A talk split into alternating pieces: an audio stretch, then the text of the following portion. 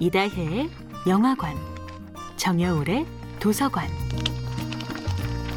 안녕하세요. 영화에 대해 자팍다식한 대화를 나눌 이다혜입니다. 이다혜 영화관에서 이번 주에 이야기할 영화는 제임스 카메론 감독이 연출하고 샘 어딩턴, 조 살라나, 시고니 위버 배우가 출연한 2009년 영화 아바타입니다.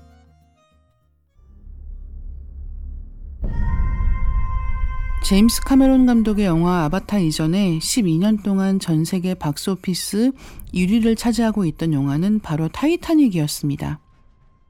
그리고 제임스 카메론 감독은 아바타로 흥행 기록을 새롭게 세웠는데요. 22살이던 1977년 스타워즈를 보며 꿈꿔왔던 세계를 영화 아바타로 펼쳐냈다고 합니다. 영화 아바타에서 미래의 지구인은 머나먼 행성 판도라에서 대체 자원을 채굴하기 시작한 상황입니다.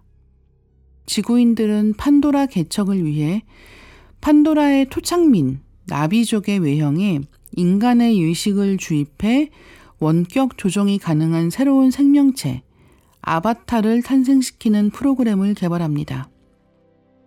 장애가 있는 제이크 설리는 아바타를 통해 자유제재로 몸을 움직일 수 있다는 사실의 매력을 느끼고 아바타 프로젝트에 참여하는데요. 제이크 설리는 임무 수행 중 나비족의 전사 네이티리를 만나 사랑에 빠지게 됩니다. 상황이 이렇게 되니 나비족을 강제 이주시키려는 개발회사와 군대의 안내인 역할을 해야 하는 제이크 설리는 인간의 편에 설지, 나비족을 위해 인간과 싸울지 여부를 두고 갈등을 시작합니다.